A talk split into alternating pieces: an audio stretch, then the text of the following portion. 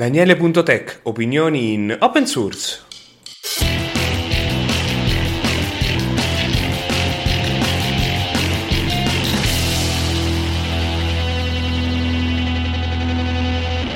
Buon salve a tutti, siamo a quota 29, quindi cominciamo subito che stavolta un po' di notizie, poi anche avendo visto il titolo del podcast forse siete interessati al tema, ma ci arriveremo fra pochissimo. Cominciamo subito con un tweet che fa molto ridere, ovvero c'è stato qualcuno che ha preso un vecchio distro, anzi una vecchia macchina Solaris,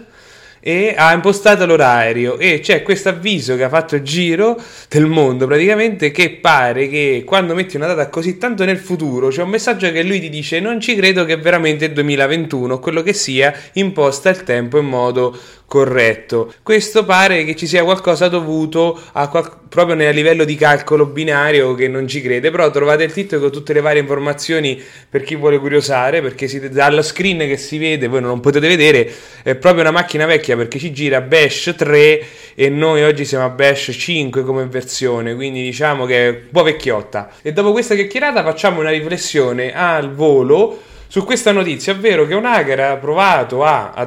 fare danni al gestore di un acquedotto, di una conserva d'acqua, non so come si chiama bene il termine tecnico, non è il mio ambiente, di, in America, in California, dove c'è questa, proprio questa gestione acqua, dell'acqua tramite una macchina collegata a internet con dei software. Beh, pare che qualcuno è riuscito ad entrare con la password e ha disinstallato dei programmi su questo computer che servono per il controllo della qualità dell'acqua. Se ne sono accorti direttamente il giorno dopo e quindi poi hanno provveduto a sistemare. C'è tutta notizia con un po' di informazioni, però è inquietante che mi ricorda un po' quello che successe con Paolo Attivissimo che trovò tramite Shodan una centrale idroelettrica, credo in zona nord-est Italia, che era accessibile tramite con la condivisione schermo. Adesso non viene il nome della tecnologia, si vede un po' che oramai con queste cose ho perso un po' il mordente. E poteva gestire il programma perché questo computer non aveva nessuna password di accesso. Quindi diciamo che è inquietante come ci sia una carenza a livello tecnologico, perché la tecnologia alla fine c'è, il problema è le competenze su chi gestisce gestisce questa tecnologia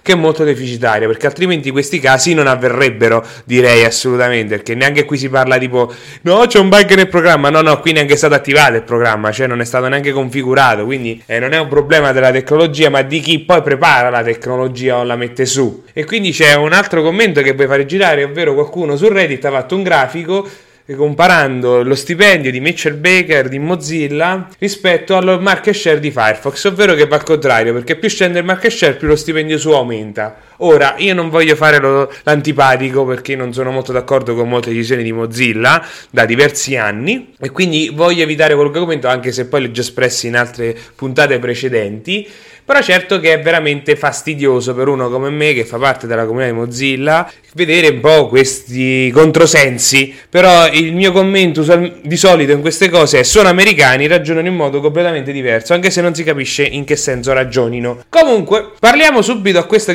questa notizia che è uscita la settimana scorsa dell'app Io riguardo la questione del Green Pass. Ora, a me il Green Pass mi è arrivato il messaggio oggi, perché ho fatto il vaccino verso la fine di maggio, ho beccato un open day con AstraZeneca, io mi rifarò sicuramente AstraZeneca, firmerò tutte le scartoffie, non me ne frega niente. Comunque mi è arrivato l'SMS che mi informa che posso usare sia l'app Muni che l'app Io, oppure andare con un certo codice sul sito del governo che è scritto nell'SMS, quindi nell'SMS ci sono tutte le informazioni ed è scritto in italiano, quindi non è oh mio dio non si capisce, è un SMS, quindi non è, tan- non è un libro. Comunque ci da questa discussione che sull'app io non si poteva mettere il Green Pass per una questione di privacy, perché giustamente essendo un'app ah, utilizza certi servizi per il tracciamento. Ora, questi servizi per il tracciamento sono utilizzati anche in ambito iOS e specialmente in ambito Android per la parte delle notifiche. Cosa vuol dire? Beh, ci sono questi applicativi applicativi che devono poterti mandare le notifiche. Ora, nel mondo Android, per chi non lo sapesse, le notifiche si ci appoggia a Firebase principalmente, che è un servizio di Google che si paga e che ti permette anche di fare un minimo di tracciamento del tipo sapere eh, qualcosa degli utenti che utilizzano la tua applicazione, anche perché le push notification che tutti noi amiamo hanno bisogno di una certa tecnologia, perché non è come un'email che poi prende e ti arriva quando è arrivata, più che altro ha un sistema di messa in coda, quindi c'è un server da qualche parte che quando ti vede che che tu sei online, prende e te le scarica tutte. Per questo noi riceviamo spesso notifiche doppie tra le mail o, se- o, tele- o più telefoni collegati con gli stessi servizi, perché li mette in questa coda e poi le trasmette su tutti i vari dispositivi in cui serve insomma di avere la notifica. Ora, questa tecnologia ha questo minimo di tracciamento, esistono ovviamente delle alternative open source, però richiedono tutta una serie di, te- di competenze metterli su e anche di certificati e nel mondo iOS è ancora peggio perché serve proprio tutta una serie di certificati, server, allora si preferisce utilizzare queste soluzioni commerciali perché ti fanno direttamente tutto. Posso assicurare che è veramente una rottura di scatole implementare queste soluzioni. E ovviamente l'app Android aveva questi tracciamenti. E siccome giustamente il grande aveva detto non ci possono stare questi dati così privati se ci sono questi tracciamenti, l'app io le ha tolti. Quindi ha diminuito i dati che vengono tracciati, quindi probabilmente loro riusciranno a sapere quanti sono i dispositivi, le tecnologie di questi dispositivi, ma non avranno tutta una serie di informazioni personali questi servizi, anche perché gli servono proprio per lo sviluppo dell'applicazione queste informazioni minime. E quindi ero assolutamente d'accordo, insomma, in questa modifica ed è avvenuta, quindi siamo tutti felici e contenti che questa app avrà meno informazioni condivise e funziona il Green Pass. Vi arriva questa notifica, ve lo dico perché mi è arrivata stamattina, eh, cioè vi arriva l'SMS, voi aprite l'app, fate l'accesso, avrete una notifica in blu, premete lì, c'è questo QR code gigante con un web pulsante salva sul dispositivo ti farà scaricare un'immagine con questo QR code che, che praticamente è il vostro Green Pass che potete avere con, il, con, la prima dose del vaccino. Quindi non dovete aspettare di averle tutte e due potete già averla. Ora non so come funziona diciamo per chi ha già avuto il covid e tutte la bla bla bla bla. Comunque vi arriva l'app funziona. Non ho dovuto inserire niente perché ovviamente i miei dati già ce li ha l'app perché è associata al mio numero di telefono che sono io e quindi ho potuto fare in un attimo. Veramente veramente comodo. Perché ha funzionato tutto, non ho dovuto fare speed o altro né niente. Poi, cambiando completamente argomento, vi condivido questa notizia, cioè questa riflessione tecnica. Praticamente hanno preso varie versioni di Windows 10, varie build e l'hanno messe alla prova verificando se sono più veloci all'avvio, se sono lente tipo quando ho lanciato certi programmi, lo stesso programma, facendo dei grafici. Quindi salta fuori che effettivamente nello sviluppo del Windows 10 nei, nel tempo è rallentato all'avvio e il commento dell'articolo è che è dovuto probabilmente a tutte le nuove misure di sicurezza state necessarie a causa dei bug dei processori Intel che ci sono stati che hanno avuto anche degli effetti su Linux. Però qui c'è il grafico che vi dimostra che anche Windows ha avuto qualche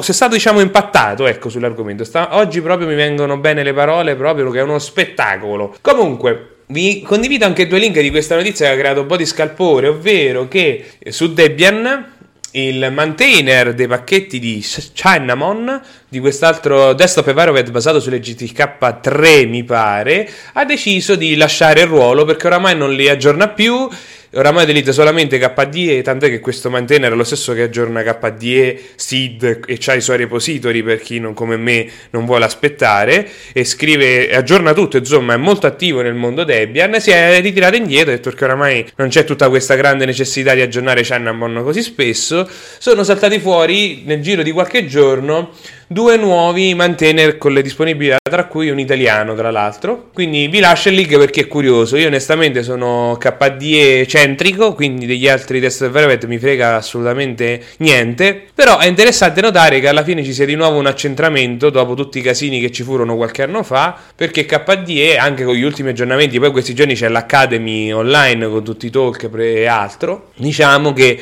stanno definitivamente emergendo alcuni come campioni, si direbbe, cioè capostipiti assolutamente delle software che possono essere di riferimento senza grandi problemi perché funzionano, sono stabili e hanno tutto il set maggiore di funzionalità. Naturalmente poi c'è tutto, ognuno può scegliere quello che vuole, è il bello del mondo open source. Comunque dovrebbe far aprire qualche riflessione sul fatto che certi software hanno meno interesse e anche meno aggiornamenti e quindi sono necessari meno persone che li seguono proprio per gestirli perché non è che Cinnamon cambia tutti i giorni come KDE cioè neanche KDE cambia tutti i giorni però diciamo che ogni 8 mesi c'è una nuova versione. Non è detto che ci sia anche in Cinnamon comunque c'è anche un'altra bella notizia. La web audio API ora è raccomandata dal W3C per chi conosce internet ovvero tutti il W3C è nato agli albori di internet per approvare trovare tutta una serie di protocolli e tecnologie a livello di standard nel mondo dei browser.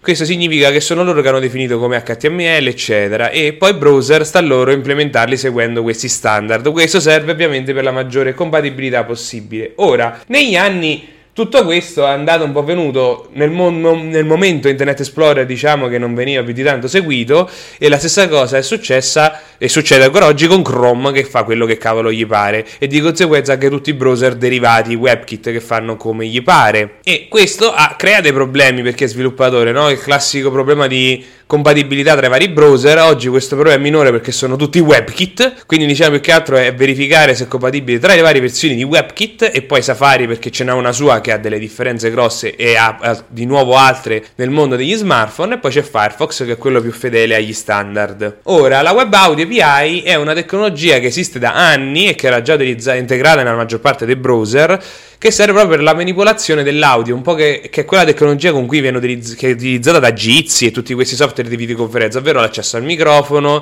la possibilità di modulare l'audio, pulirlo, eccetera, direttamente con JavaScript nel browser. Ora è una raccomandazione, il che significa che diciamo che come definizione della tecnologia siamo arrivati alla, alla, alla fine dell'arte, insomma, cioè proprio ci siamo. E visto che parlavo male di iPhone ed Apple e anche di Chrome, perché fanno, stanno sempre parlare male con loro non ci si sbaglia, ma ci si azzecca sicuramente. Quindi diciamo che, come si dice poi dalle mie parti, c'è questo bug che è saltato fuori qualche giorno fa, interessante, ovvero un utente ha provato inserendo un nome con dei simboli specifici che è la percentuale, il simbolo da percentuale e ha delle lettere tipo S e D nel nome. Ora, questi caratteri qui sono utilizzati nel mondo della programmazione perché servono proprio per convertire questo segnaposto, questi simboli, in numeri che vengono passati poi a livello di programmazione. Questa è una cosa che esiste dall'alba dei tempi e pare che inserendo questi dati si può inchiodare l'iPhone per via di un bug. Ora, io bug simili l'ho già visti perché venne già fatto, vi se ricordo, un bug venne trovato nell'Avast antivirus. Se si faceva una rete wifi con del codice, con il nome,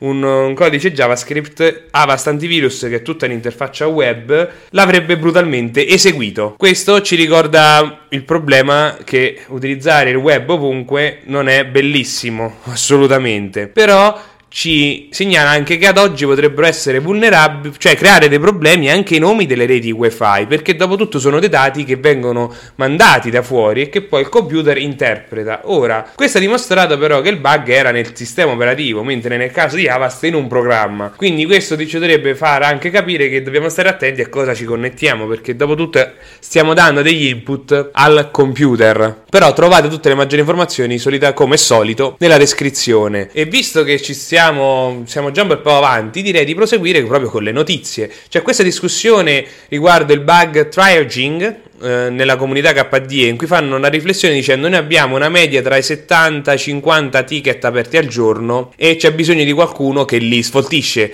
nel senso che verifica se sono veramente dei bug, se è spam se ci servono maggiori informazioni, se è un duplicato, perché quando viene aperta una segnalazione, no, bisogna fare tutta una serie di verifiche effett- per capire se effettivamente è un problema e questo porta a vedere il tempo. E non è detto che chi apre il ticket poi lo faccia nel modo migliore, no, fornisca tutte le informazioni. E chiedono praticamente in questa richiesta persone che diano una mano. Ora, il bug triaging, chiamato anche QA spesso, o triage addirittura, è una cosa molto comune e che pure io ho fatto, la, ho fatto qualcosa in quest'ambito con Mozilla per un po', proprio per prendere pratica anche un po' come funziona la segnalazione dei bug in qualcosa di serio, come un progetto Firefox, insomma, perché stiamo parlando di qualche gigabyte di codice sorgente e quindi c'è un mucchio di roba va fatto in un certo modo. Però qui c'è questa riflessione che è molto interessante che per chi si domanda come contribuire al mondo open source, fare anche il triaging è perfetto anche per i non tecnici, perché in questo modo si possono, possono possono fare esperienza, nel senso imparano. Io ho cominciato così e posso assicurare che non è impossibile, anzi è molto piacevole perché tu dai una mano diretta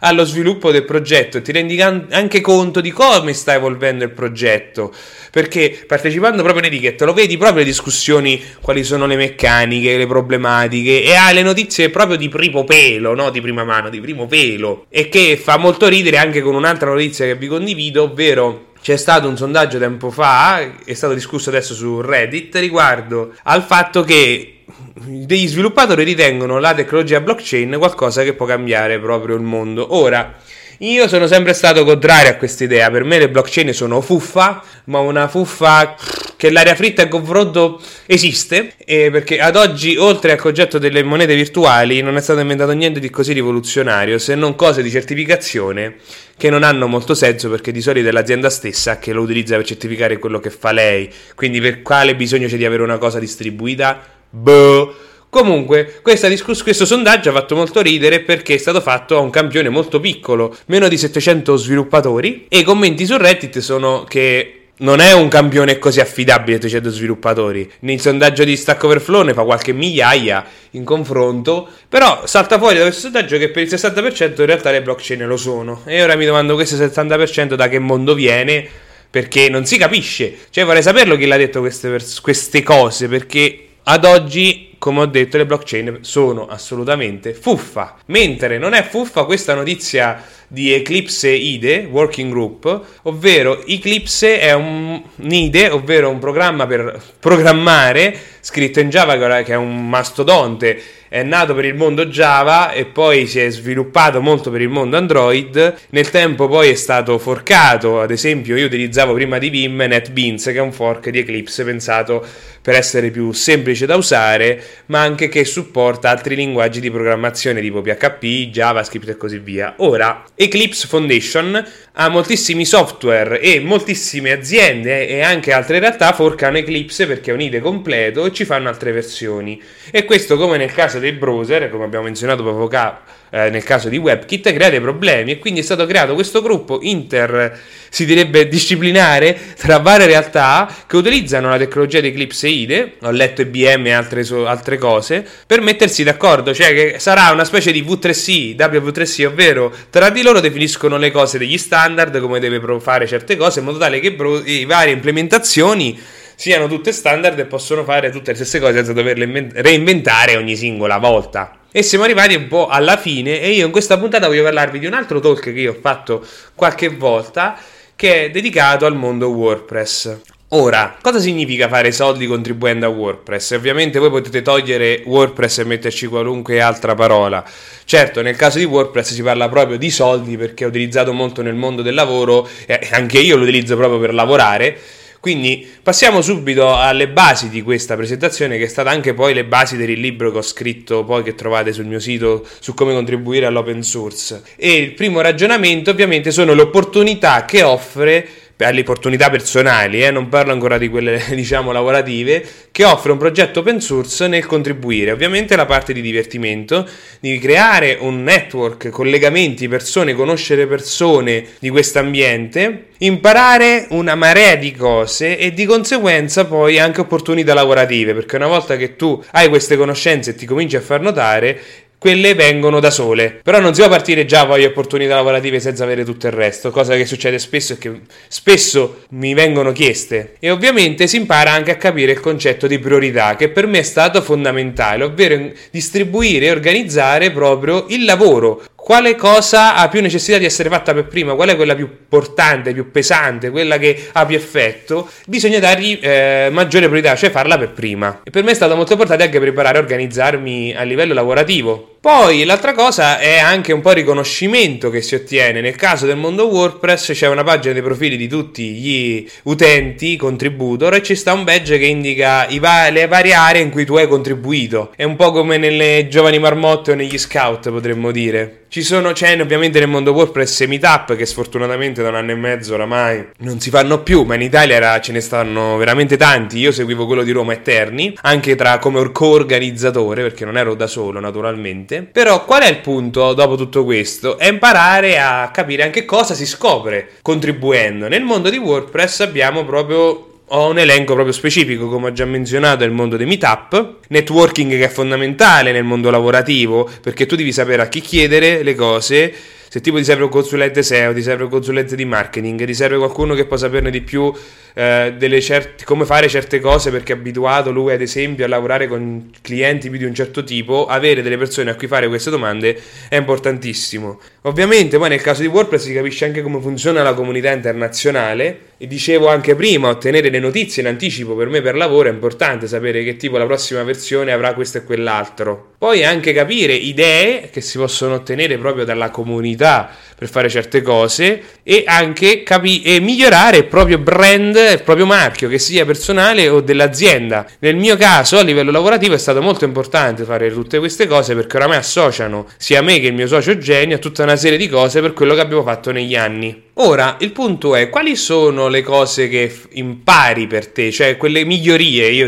usiamo questo termine che è un po' fuori contesto, beh, ho, faccio un elenco anche di questo, ovvero si imparano quali sono le best practices, ovvero le cose migliori da fare in certi casi, cioè qual è il flusso migliore, si impara anche a parlare in pubblico, lavorare in gruppo, quindi sapersi coordinare, dividere il carico dei lavori, le cose da fare, qualcosa che abbiamo già detto nella puntata scorsa quando abbiamo parlato di coaching, come anche gestire le riunioni, saper ascoltare gli altri, quindi non fare col dittatore, ma saper capire quello che propongono gli altri, vedere se ci sono cose buone da riciclare, da discutere, eccetera, quindi non essere chiusi e basta. Anche quindi fare brainstorming, ovvero mettersi lì, discutere e arrivare a una conclusione facendo dei ragionamenti tutti insieme eh, per le prossime cose, organizzarsi, insomma. C'è anche il, la questione del migliorare l'inglese e l'italiano. Non sempre a questa puntata del podcast, che oggi forse boh, sarà la Fanta che ho bevuto, quindi sono pieno di zucchero, mi saltano le parole come non niente. Però io posso dimostrarlo che il mio inglese è migliorato perché mi sono proprio imposto di studiarlo,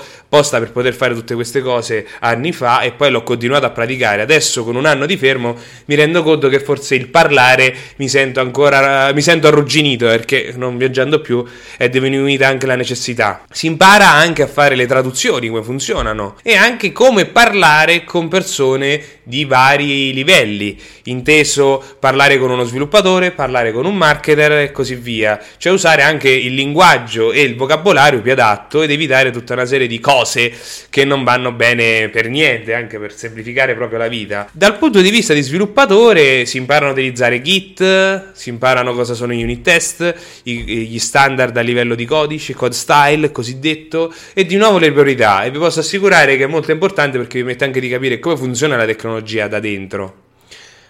E ovviamente basta poco, cioè basta poi impegnarsi. Queste slide sono vecchie perché le ho fatte anni fa come presentazione, però pare che è materiale utile per il podcast perché io voglio farvi aprire un po' la testa su come si può contribuire nel mondo open source senza dover sprecare o ri- rinunciare al proprio tempo, perché lo potete fare anche in modo disinteressato, perché nel caso di WordPress per me è tutto disinteressato, perché eh, ho, ottengo dei benefici per quello che sto facendo per lavoro, mentre qualcuno potrebbe dire Mozilla no, per Mozilla mi è stato utile agli inizi per fare tutta una serie di cose. Oggi è più piacevole, più cose di passatempo perché mi piace, però c'è sempre per me stato in ogni contributo che ho fatto nel mondo open source un ritorno utile per me per, a livello personale, ma anche per il lavoro. E detto questo, io vi saluto. Ci vediamo la prossima settimana, sperando di essere più liscio nel parlare. Eviterò di bere qualcosa di zuccherato, così siamo più tranquilli e ci vediamo alla prossima settimana. Come sempre non dimenticate di contattarmi se avete suggerimenti o richieste specifiche